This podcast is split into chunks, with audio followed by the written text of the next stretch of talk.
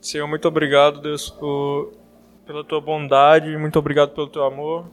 Nós te agradecemos porque o Senhor nos resgatou, o Senhor nos resgata constantemente.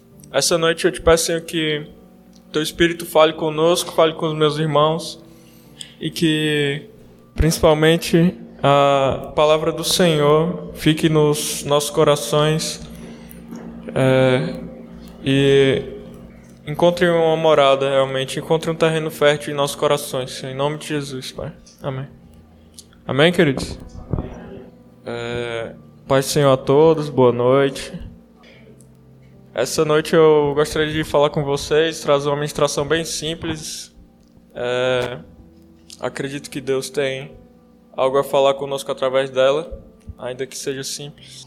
E eu elenquei algumas lições que do meu próprio testemunho, né? Eu gostaria de compartilhar com vocês. Acredito que muitos já escutaram, é, já conhecem a minha história, já conhecem meu testemunho, que eu já falei diversas vezes, mas é, eu gostaria de trazer um, algumas breves, algumas breves lições e acredito que Deus pode falar conosco através disso. Amém?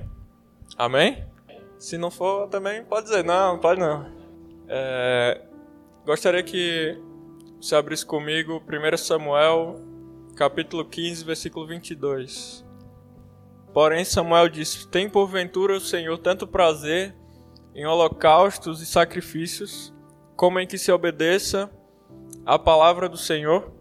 Eis que obedecer é melhor do que o sacrificar, e o atender melhor do que a gordura de carneiros. É, o contexto desse versículo, é, ele conta a história de que Deus ordenou a Saul que ele exterminasse um povo. Deus disse para Saul: Olha, os amalequitas, eles foram um povo que é, resistiu à nossa a passagem do povo de Deus, né, é, em determinada ocasião, e eu disse a eles que eles iam ser cobrados por isso, né? E hoje eu resolvi cobrá-los, e eu quero que você, Saul, que era o rei de Israel, eu quero que você, Saul, execute meu juízo sobre esse povo. E Saul executou em partes, né? Deus disse: execute todos.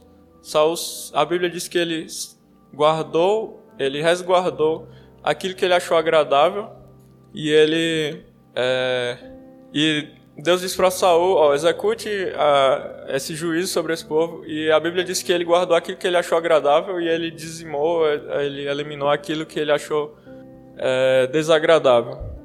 E quando ele chega até Samuel, Samuel repreende ele e ele diz que ele guardou aquelas coisas boas, que na visão dele eram coisas boas, porque ele queria oferecer sacrifícios ao Senhor com aquelas coisas. E Samuel fala isso, isso aqui que a gente leu. É, tem porventura o Senhor tanto prazer em holocaustos e sacrifícios, como em que se obedeça a palavra do Senhor. Eis que obedecer é melhor do que sacrificar, e o atender melhor do que a gordura de carneiros. Né? É, esse, esse pequeno verso ele expressa um pouco é, a dinâmica ou, ou características da, da vontade de Deus e da forma como Deus age, né? É, e eu gostaria de falar um pouco a respeito disso no contexto da minha própria vida e não vou me deter, não vou me ater a detalhes e nem é, meu objetivo não é falar de mim mesmo, mas é ministrar vocês. E primeiro ponto que eu gostaria de, de falar é que frequentar a igreja é, não traz salvação. Né? Esse é o primeiro ponto, é um ponto é, bastante importante. Ir para a igreja, ir para os cultos, ser assíduo nas atividades, é, ou fazer, fazer tudo que. Né, as, fazer todas as programações da igreja não nos traz salvação. E o próprio Jesus falou a respeito disso. Né? Ele disse que no dia do juízo alguns chegariam para ele e iam dizer: Mas eu profetizei no seu nome, né? é, mas ele diria: Eu não te conheci. Então, é, ir para a igreja não nos salva. Né? E por que, que eu falo isso? Porque eu nasci, não nasci na realidade, né? mas quando eu tinha dois anos de idade aproximadamente, minha mãe conheceu a Jesus.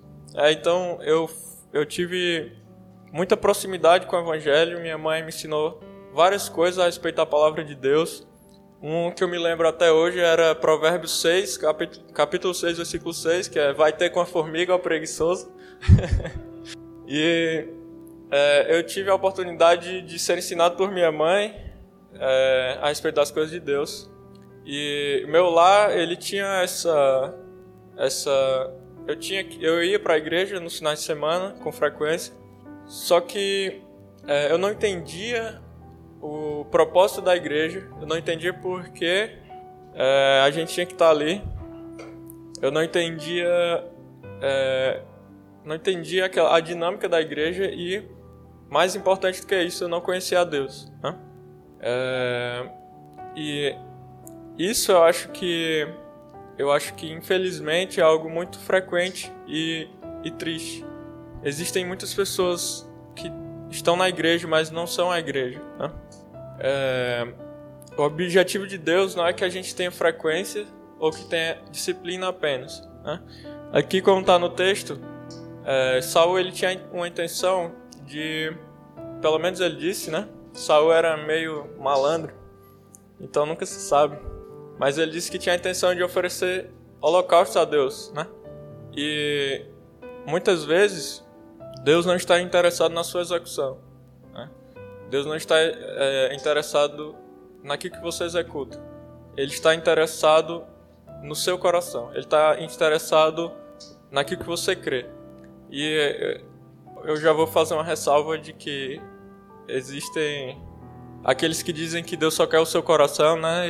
E, é, mas não é bem assim, né? Como dizem o, como diz o, o, jargão, Deus não é açougueiro, né? Ele não quer só seu coração, mas Ele quer você integralmente. Mas é justamente isso. Ele quer você integralmente. Deus quer você completamente, completamente. Toda a sua atenção, toda, todo o seu amor, todo o seu coração. E essa integralidade que muitas vezes é, nos falta, né? Que muitas vezes existem pessoas que estão e assim, é, eu gostaria que você fosse bem honesto consigo mesmo. Quando eu estiver trazendo essa ministração, eu quero que você seja honesto consigo mesmo, porque primeiro, eu não conheço a vida particular de nenhum de vocês é, e eu não estou aqui para apontar a vida de, de nenhum de vocês, né? Essa administração não é indireta do Twitter, né? É, é apenas uma reflexão que eu acredito que se cada um de nós trouxer para si pode pode aproveitar bastante, pode ser ministrado pelo Senhor. E e o fato de muitas vezes nós estarmos na igreja não significa que nós estamos salvos, é algo muito importante. E é importante que a gente reflita a respeito disso. Né? Reflita a respeito disso.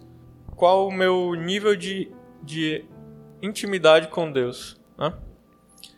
É, Romanos capítulo 7, versículo 18 e 19. Romanos capítulo 7, versículo 18 e 19. Se você quiser anotar, ou se você quiser abrir, eu também espero. Romanos capítulo 7, versículo 18 e 19. Diz assim: Porque eu sei que em mim, isto é, na minha carne, não habita bem algum, e com efeito o querer está em mim, mas não consigo realizar o bem. Porque não faço o bem que quero, mas o mal que não quero, esse faço. É... Paulo aqui está falando a respeito da nossa carne, né? Ele está falando a respeito do fato de que o querer fazer o bem está em nós, mas muita ve muitas vezes o bem que nós queremos fazer, nós não fazemos. Justamente o contrário. Nós fazemos o mal que não queremos. E essa é a vida de muitos de nós. Né? Essa é a vida de muitos de nós. Acredito que todos nós temos um temos uma bússola dada por Deus, né, de que nos faz discernir aquilo que é certo do que não é. E muitas vezes nós sabemos do que é certo, e nós agimos errado. Né? Essa era a minha vida e eu era escravo dessa vida. Eu era escravo dessa condição. Romanos capítulo 6, versículo 6 diz: Pois sabemos que o nosso velho homem foi crucificado com ele, para que o corpo do pecado seja destruído e não mais sejamos escravos do pecado. Escravo do pecado. É, a Bíblia fala diversas vezes a respeito do pecado como alguém que algo que é capaz de nos escravizar, né? que é capaz de nos de nos subjugar. E quando nós somos escravos de alguém, nós fazemos a vontade daquele alguém. Amém? E se escravos do pecado, nós fazemos apenas do pecado. Voltando àquela ao, ao meu próprio exemplo, mesmo estando na igreja há bastante tempo e conhecendo a verdade da palavra de Deus, eu fui escravo do pecado por muito tempo, né? Fui escravo do pecado por bastante tempo e, e apesar de saber que era correto, eu não executava a vontade de Deus e pecava muitas vezes coisas que inclusive eu não queria fazer. Eu já não queria mais fazer, eu já estava cansado de fazer. Mas eu pecava novamente as mesmas coisas, porque eu já não, eu não tinha domínio sobre mim mesmo. Eu era escravo. E é, acredito que essa é a vida de muitas pessoas. Né? Essa é a vida de muitas pessoas. Você não conseguir se livrar de, de um pecado, você não, não conseguir se livrar de si mesmo e você ter que lutar contra, si, contra você mesmo constantemente e perder todas as vezes. É, isso é muito triste, né? Mais uma vez eu peço que se você você faça um exame de si mesmo que eu estou falando, né? É, que Deus vai falar com você através disso. É, apesar de que nós apesar de que muitos estão, são escravos do pecado, existe algo dentro do nosso coração. Eu acredito que do coração de todos nós, que é virtuoso. Eclesiastes capítulo 3, versículo 11 diz assim: Ele fez tudo apropriado a seu tempo. Também pôs no coração do homem um anseio pela eternidade. Mesmo assim, este não consegue compreender inteiramente o que Deus fez. É, eu gosto muito desse trecho quando ele diz: Pôs no coração do homem o anseio pela eternidade. Porque é quase que eu consigo imaginar Deus criando o homem, né? Deus fazendo lá, colocando a gente. fazendo barro lá, moldando o barro com as mãos. E aí ele coloca no, no coração assim o anseio pela eternidade, né? E é, nós temos um anseio, nós temos uma vontade, uma busca por coisas que são eternas. E não importa o quanto a gente tente ou queira preencher essa, esse, essa vontade com outras coisas, e nós tentamos frequentemente, nós nunca conseguimos. E geralmente, geralmente a gente se frustra quando, quando não consegue, quando tenta preencher o vazio do nosso coração com outras coisas. Tem uma música que ela diz, é, ela diz algo mais ou menos assim: você quer a Deus, você precisa de Deus, mas você age como se Ele não estivesse aí. É, você sabe que você é oco. É que eu tô, eu tô, tradu, eu tô lembrando e traduzindo aqui, viu, pessoal? Pera aí. E existe algo faltando aí dentro. Você puxa e empurra o buraco na sua alma, mas você não consegue fazer ele desaparecer, né? E muitas vezes a, a vida das pessoas é assim. Não importa se você está na igreja, se você não está na igreja, se você é cristão há 30 milhões de anos, e é, não importa. Muitas vezes, por mais que você está há tanto tempo na igreja, você você ainda vive essa vida de busca, é, uma busca frustrada. Na tentativa de preencher o vazio da sua alma, você coloca uma série de coisas você não consegue preencher essa lacuna. Eu acredito que todos nós já tivemos essa experiência de querer algo, lutar por algo, alcançar e se frustrar, né? É, ah, eu queria um carro. eu queria um carro. Você luta, ora, chora, louva, pede a Deus um carro, trabalha, trabalha, trabalha, trabalha, trabalha, trabalha, trabalha, trabalha, financia e compra um carro, né? E aí quando você alcança aquele seu tão sonhado carro, você vê que não era tudo aquilo que você imaginava, né? Ele só leva você de um ponto a outro. E, e existem muitas coisas, existem muitas coisas na nossa vida que tem essa característica. E a gente sempre tenta esconder isso. A gente sempre tenta é, se enganar e fazer acreditar que vai ser diferente é, e que a próximo, o próximo objetivo, a próxima meta, ela vai nos suprir, ela vai preencher a nossa necessidade, né? É, a gente sempre pensa, ah, isso não, isso não deu certo, então eu preciso de algo melhor ou algo diferente, outro lugar, uma viagem, outra profissão, outra vida e é, no fim de, da, da nossa busca, geralmente a gente encontra a frustração e é isso que eu acredito que Deus quis comunicar para a gente quando ele falou em Eclesiastes capítulo 3, versículo 11 que Ele colocou um anseio pela eternidade em nossos corações.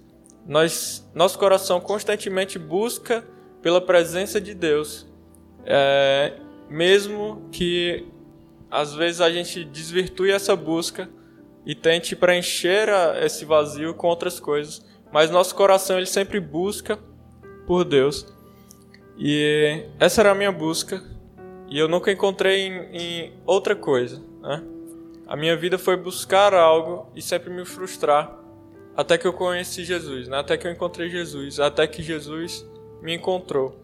E é, Jó, capítulo 42, versículo 5, versículo muito famoso, fala: Meus ouvidos já tinham ouvido a teu respeito, mas agora os meus olhos te viram.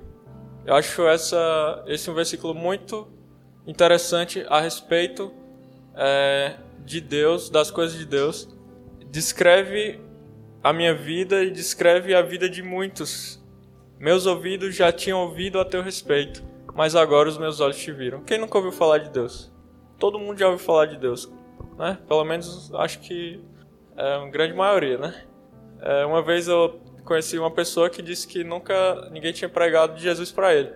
Então, acredito que a pessoa de Cristo é, pode não ser conhecido de todos, mas é, a existência de Deus, acredito que muitos, muitos sabem, né?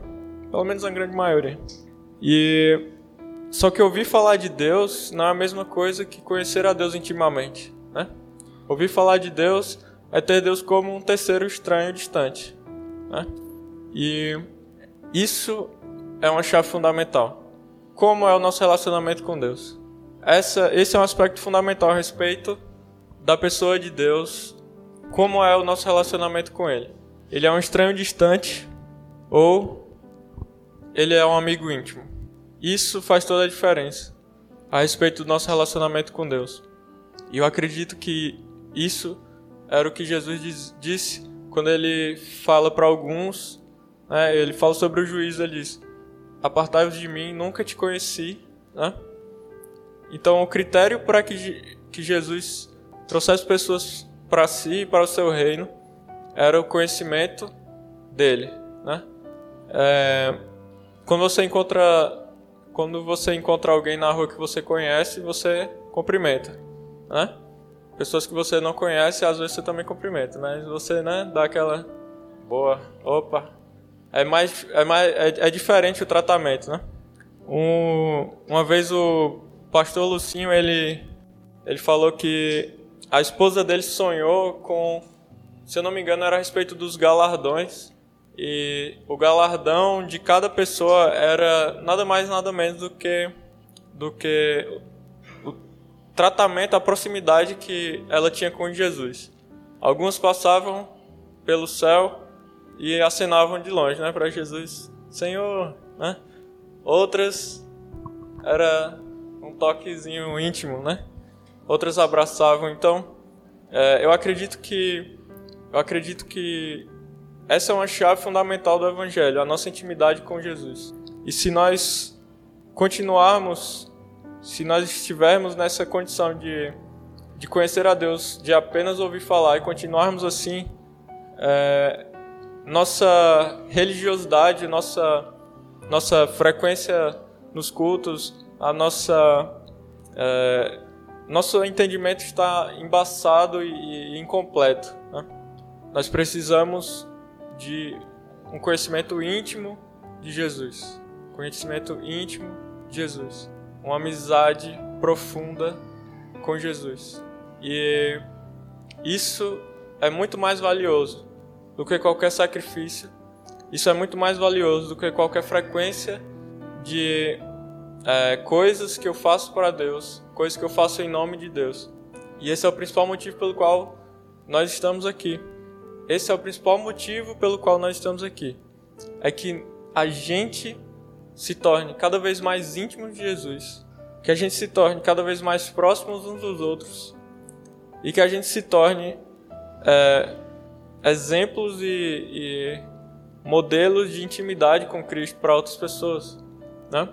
Quando eu conheci a Jesus foi por meio da pastora, da pastora Verlaine e eu sempre achei que uma coisa interessante é que eu sempre achei que o cristão era alguém assim tipo tinha um nível de de, de, de entrega vamos dizer assim ou de devoção ou de ou de fé extremamente limitado e, e muitas vezes hipócrita.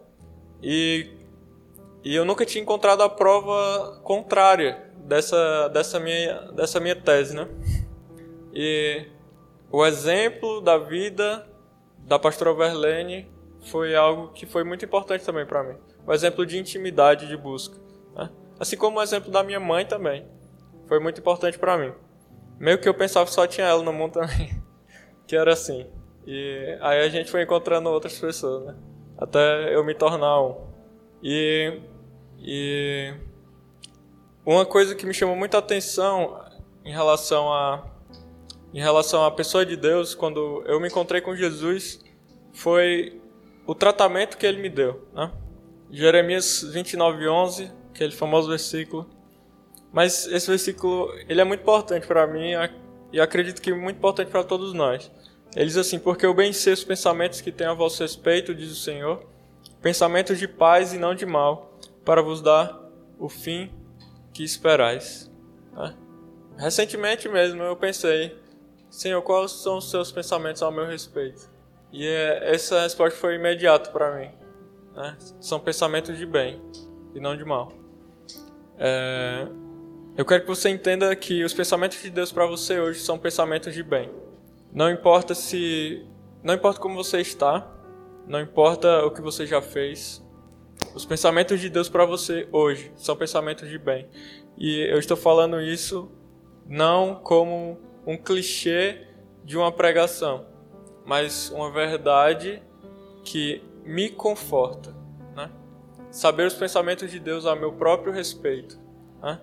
é, que me dá esperança e alimenta a minha fé. Outro aspecto interessante a respeito da, da nossa vida com Deus está em Tiago capítulo 5, versículo 16. Diz assim: Confessai os vossos pecados uns aos outros e orai pelos outros para seres curados. A oração do justo tem grande eficácia. Confessai os vossos pecados uns aos outros. É, quando eu me batizei, o meu batismo foi muito legal, interessante e diferenciado. Porque é, antes de nos batizarmos, na Bíblia, a Bíblia fala que João Batista, quando ele batizava as pessoas, antes das pessoas se batizarem, elas confessavam seus pecados, né? E no meu batismo teve isso.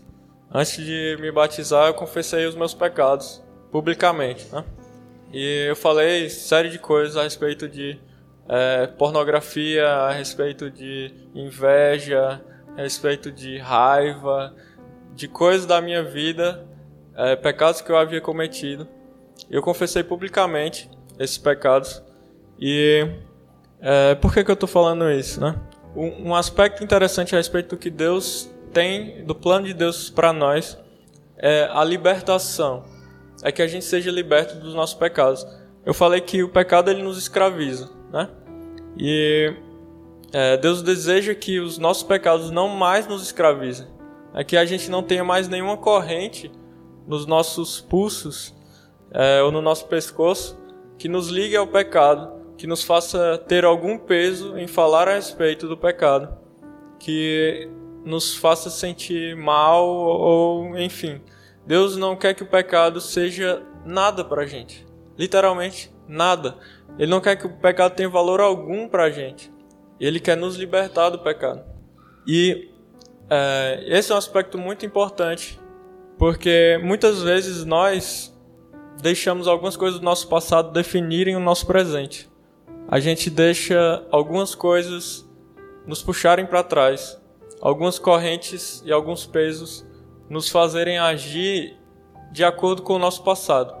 Não sei você, mas acredito que você já teve a experiência de, em determinada situação, parece que você teve um déjà vu você teve uma lembrança, parece que você já viveu aquela situação. Não, é um, não estou falando de um déjà vu, tá? Mas uma situação muito parecida com o que você já viveu no passado. Vamos supor uma pessoa chega para você e fala algo que alguém já tinha falado para você. E como aquela pessoa que falou aquela coisa para você era uma pessoa ruim ou fez algo de ruim com você, quando a próxima pessoa vem e fala a mesma coisa, você já dá três passos para trás, puxa o crucifixo e né, a espada. Você fica com medo. Né? É... E muitas vezes a gente deixa o nosso passado definir as nossas ações, deixa o passado definir é, os nossos pensamentos, deixa o passado definir a nossa vida, deixa o pecado definir quem nós somos. Quando Deus quer que o pecado não seja nada para nós. Não signifique absolutamente nada, inclusive falar sobre ele ou falar sobre o que você fez, não signifique nada para você, porque já não é a sua vida, porque a sua nova vida é uma vida diferente. Então, é, então falar a respeito dos pecados que eu cometi já confessados não significam nada para mim. Não me não me envergonho falar que é, eu assistia conteúdos pornográficos ou falar que eu fazia coisas horríveis ou batia no meu irmão, não me envergonha porque não é algo que é, faz parte da minha vida hoje. Então, é, Deus quer nos libertar. Jesus quer nos libertar. Jesus quer nos fazer verdadeiramente livres. E nós precisamos deixar que Ele faça isso. Nós precisamos deixar que a sua obra seja completa. Porque se a gente não deixar, a gente não não vai ser livre, né? E como é bom ser livre, né? Como é bom você é, não ter nenhum peso, não ter nenhuma dívida, não ter nenhuma vergonha e viver a vida que Deus tem para você. Deus quer que a gente viva uma vida completamente nova e para isso nós precisamos deixar toda a nossa velharia para trás. Né? E muitas vezes a nossa velharia é do ontem, não precisa ser de 10 anos atrás. Nossa velharia é, aconteceu ontem, algo que nós fizemos ontem, nós fizemos mês passado, traumas que nós tivemos é, há alguns anos atrás, não, nos, não podem nos definir. Você não pode deixar que eles definam você. Nós precisamos ouvir a voz de Deus e deixar que Ele defina as nossas vidas. Ele defina quem nós somos e como nós devemos agir. Não importa se é, você foi ferido duas, três vezes pela mesma pessoa, Deus quer que você perdoe e Deus quer que você é, ame os seus inimigos. Tá? Então esse, esse tipo de, esse é o tipo de mentalidade de Deus. Esse é o tipo de pensamento de Deus. É um pensamento diferente do que nós normalmente temos. E eu posso dizer para você que quando nós deixamos Jesus nos libertar das nossas amarras, nós somos outras pessoas. Nós vivemos uma nova vida. Nós vivemos uma vida totalmente diferente. Quando depois que eu me converti, algum tempo depois, eu encontrei com alguns colegas no ensino médio e eles, e eles falavam. Na verdade, foi um, um colega que ele falou pra mim assim: tipo, cara, você tá diferente, o que foi que aconteceu? E eu, assim, tipo, olhei assim, não sei, perdi a oportunidade de, de pregar nesse, nesse momento. Mas é, esse cara, inclusive, se converteu depois. Paulo Filho, o nome dele. Se você estiver me vendo, Paulo Filho, um abraço. É, e, e se nós deixarmos Deus nos libertar, nós vamos ter uma vida totalmente diferente. Por quê? Porque nós fazemos coisas totalmente impensáveis para nós. Um exemplo: pregar para mim era algo impensável, né? Porque era algo que eu não tinha nenhuma, na minha visão, não tinha nenhuma aptidão para fazer isso e muito menos vontade de fazer isso, certo? Só que quando Jesus me libertou, isso se tornou natural para mim. Natural não só pregar para é, para a igreja assim, mas conversar de Jesus com as pessoas. Se tornou algo natural. Tão natural que eu me tornei até chato às vezes. Né? É, e insistente, o pessoal reclamava.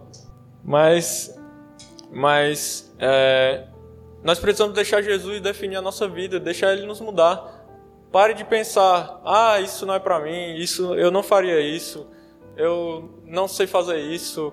É, deixe Deus definir você. Deixe Deus definir você. Esteja aberto às coisas novas de Deus. Amém? Amém. Esteja aberto às coisas novas de Deus. Deus pode chegar para você, meu irmão, e pedir para você fazer uma coisa que você nunca imaginou. Esteja aberto a fazer as coisas novas de Deus. Esteja aberto. Esteja aberto e você vai ser mais feliz. Se você não quiser estar aberto, infelizmente você não vai ser tão feliz. Mas você pode estar aberto. Amém? É, um versículo que é pessoalmente importante para mim é Jeremias capítulo 15, versículo 19. Jeremias capítulo 15, versículo 19 diz assim: Assim respondeu o Senhor: Se você se arrepender, eu o restaurarei para que possas me servir. Se você disser palavras de valor e não indignas, será o meu porta-voz. Deixe esse povo voltar-se para você, mas não se volte para eles. Se você não entendeu esse versículo, leia de novo.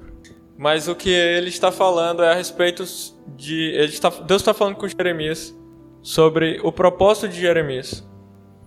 E Deus falou muito comigo através desse versículo. Deus falou comigo que eu seria instrumento dele para que pessoas o conhecessem. E é isso que Deus também quer fazer na sua vida. Talvez você talvez você esteja dizendo para si mesmo: eu não consigo, não sei falar de Jesus para as pessoas. Eu também não. Mas Deus, o Espírito Santo, ele nos usa para falar a respeito dele. É, você só precisa se liberar para que Deus fale com você, para que Deus use você e Ele transforme a sua vida. É, eu já contei isso algumas vezes, mas eu vou contar de novo. Uma vez eu estava num ônibus e urge dentro do meu coração a vontade de falar do Evangelho. Não importa, não importa onde eu esteja e quando for, urge no meu coração a vontade de falar do Evangelho. Eu tenho a vontade e um incômodo de falar de Jesus. Muitas vezes eu suprimo isso, mas é, Deus constantemente ele me dá uma cutucada e ele diz: Fala de mim, abençoado. Fala de mim, fala de mim para essa pessoa. Olha só o que ela está falando. Olha, presta atenção no gancho. Fala de mim.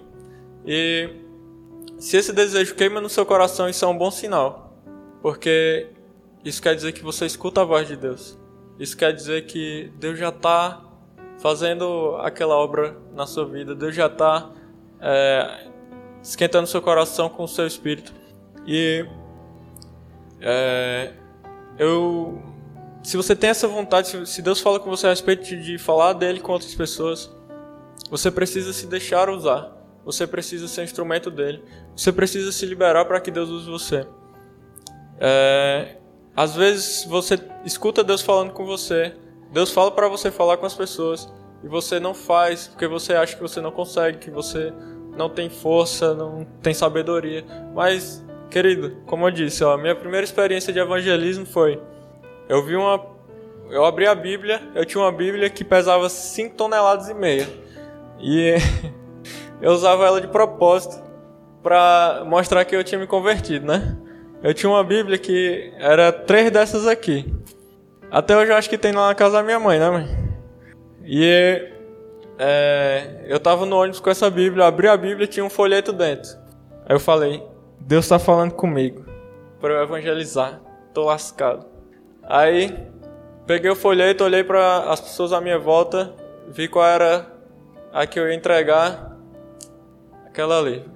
Aí esperei o ônibus chegar na parada. Quando o ônibus chegou na parada, eu entreguei o folheto e saí correndo.